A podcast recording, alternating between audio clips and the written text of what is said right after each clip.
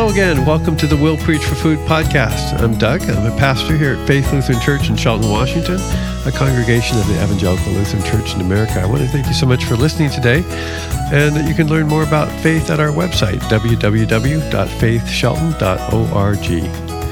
It's been a couple months since I've been at this chair. During the height of the pandemic, this podcast was a weekly thing that I did this fall. I've been pulled in some new directions here at Faith, including some exciting partnerships with some churches and nonprofit agencies who now share our campus. Feliz Navidad, y'all. Still, as we approach Christmas Eve and the new year, I wanted to offer one more podcast message in 2023. This one for the fourth Sunday in Advent, which is also Christmas Eve Day, December 24th, 2023. And this is based on the gospel reading from Luke chapter 1, verses 26 through 38. In this passage, the gospel writer Luke sets the stage and the stakes for the miraculous, prophetic, improbable birth of the Son of God, the King of Kings, the Savior of the nations, Jesus. And it all begins with the courageous faith of a young, poor, unwed girl named Mary. So we'll take a look at virgin birth, angel visitations, the names of Jesus, and why these details that Luke includes were so important then and now. And we'll conclude with some ideas about what the Spirit might be saying to us now, including practical ways to apply God's Word this Christmas. So please dust off your Bible, open up to the first chapter of the Gospel of Luke, find verse 26. Let's pray, and we'll dive in. This prayer is verse 4 of a Christmas carol called O Little Town of Bethlehem. O Holy Child of Bethlehem, descend to us, we pray.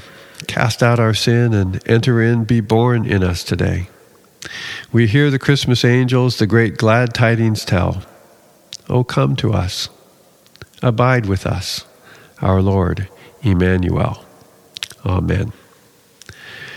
The Holy Gospel according to St. Luke, the chapter 1, beginning at verse 26. This is from the NRSV. In the sixth month, the angel Gabriel was sent by God to a town in Galilee called Nazareth, to a virgin engaged to a man whose name was Joseph of the house of David. The virgin's name was Mary, and he came to her and said, Greetings, favored one, the Lord is with you. She was much perplexed by these words and pondered what sort of greeting this might be. The angel said to her, Do not be afraid, Mary, for you have found favor with God. And now you will conceive in your womb and bear a son, and you will name him Jesus. He will be great and will be called Son of the Most High, and the Lord God will give to him the throne of his ancestor David. He will reign over the house of Jacob forever, and his kingdom will have no end. Mary said to the angel, How can this be, since I am a virgin? The angel said to her, The Holy Spirit will come upon you, and the power of the Most High will overshadow you. Therefore, the child to you will be born holy. He will be called Son of God. Even now, your relative Elizabeth is in her old age and has conceived a son. This is the sixth month for her who was said to be barren, for nothing will be impossible with God. Then Mary said, Here I am, the servant of the Lord. Let it be with me according to your word. And then the angel departed from her. This is the gospel of the Lord. Thanks be to God. Sisters and brothers, grace to you and peace from God our Father and the Lord Jesus Christ by the power of the Holy Spirit. Amen. Let's get started. It says the virgin's name was Mary. Well, let's ask the question why include this detail? What's the big deal about her being a virgin? Well, let me suggest three or four possibilities. The first is a rather obscure prophecy story that's found in Isaiah chapter 7 in the Old Testament of the Bible. There's a king in Jerusalem named Ahaz.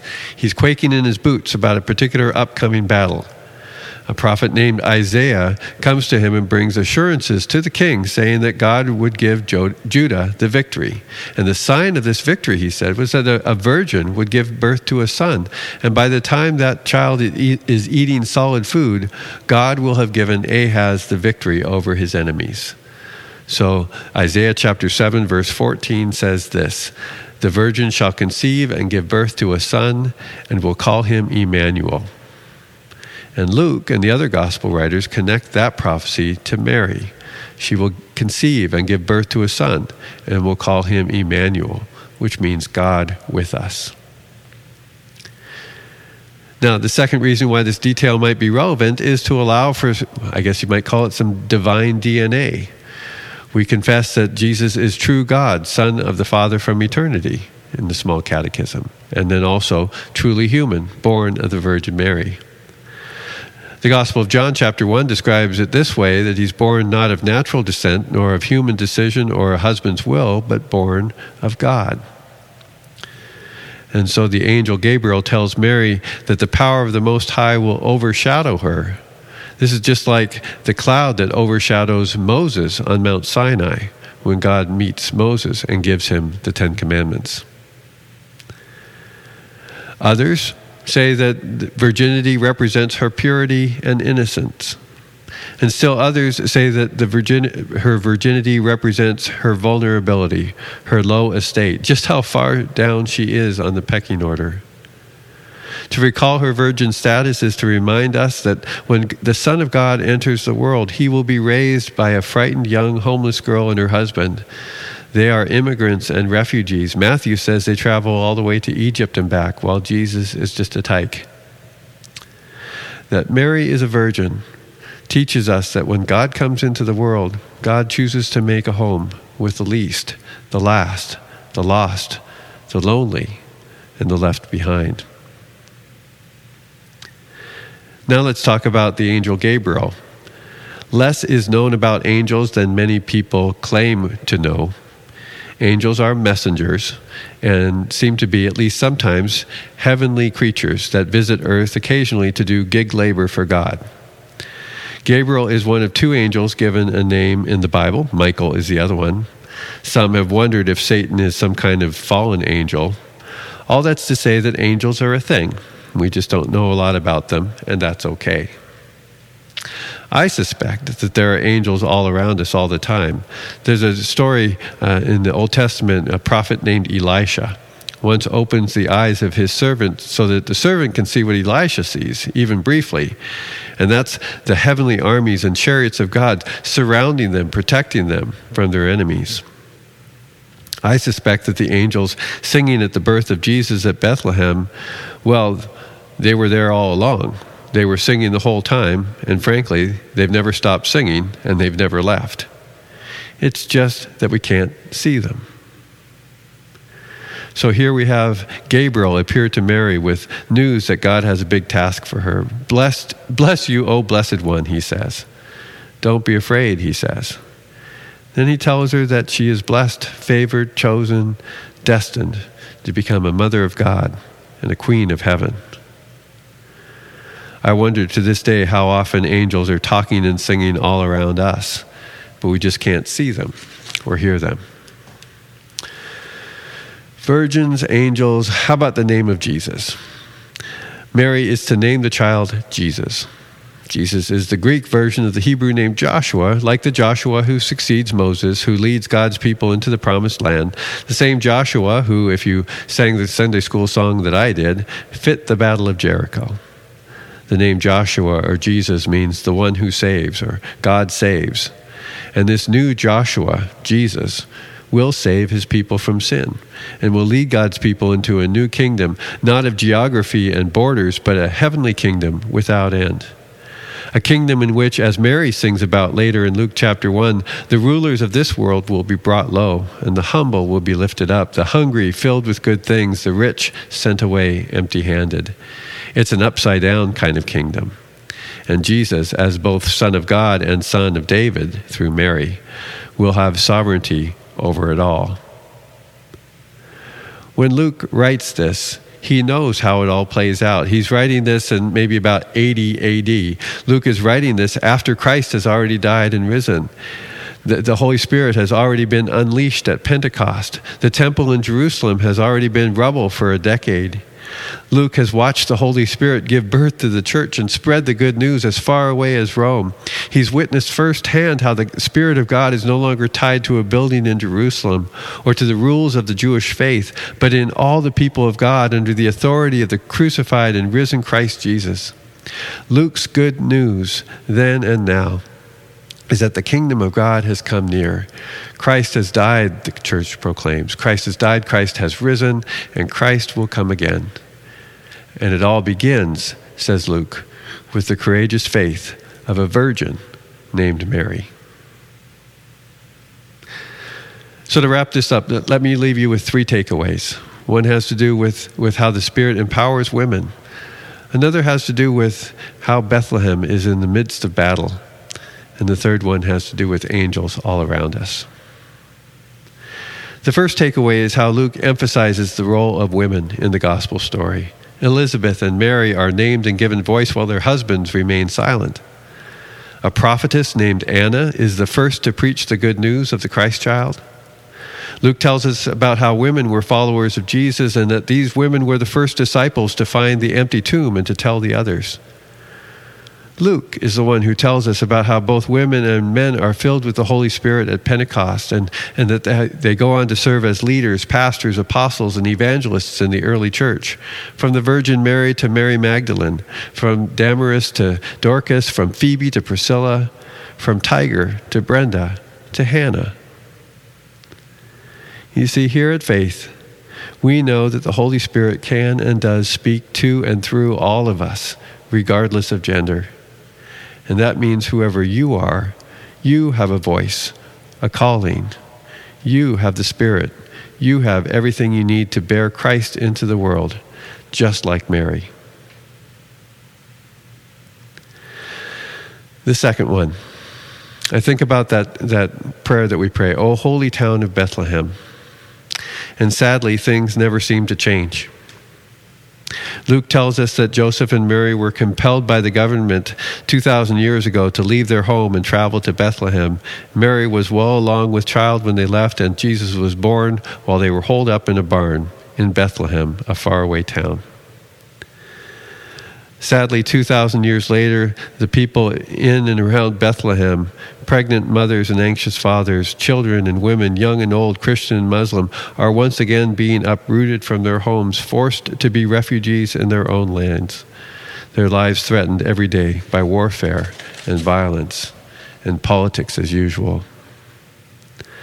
I read in an article from the Associated Press that many Christians in Palestine will not be celebrating Christmas this year.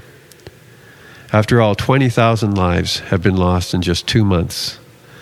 Their neighbors, women, and children. And so Christmas joy for these Christians been, has been replaced with grief. Church leaders in Palestine say that traditional tree lighting has been replaced with fervent prayers for a just and lasting peace for our beloved Holy Land. Uh, there's at the Evangelical Lutheran Christmas Church in Bethlehem, the article says. They're displaying a nativity scene this year where a baby Jesus figure is wrapped in a black and white Palestinian headscarf and is lying in the rubble. We see Jesus in every child that's killed, says their pastor, Reverend Munther Isaac. And another Palestinian in the article makes this plea when you sing, O little town of Bethlehem, he says, remember that Jesus was born in my hometown. And so, my t- second takeaway for you is this. Today, Faith Lutheran is united with the Christian church around the world in condemning this violence.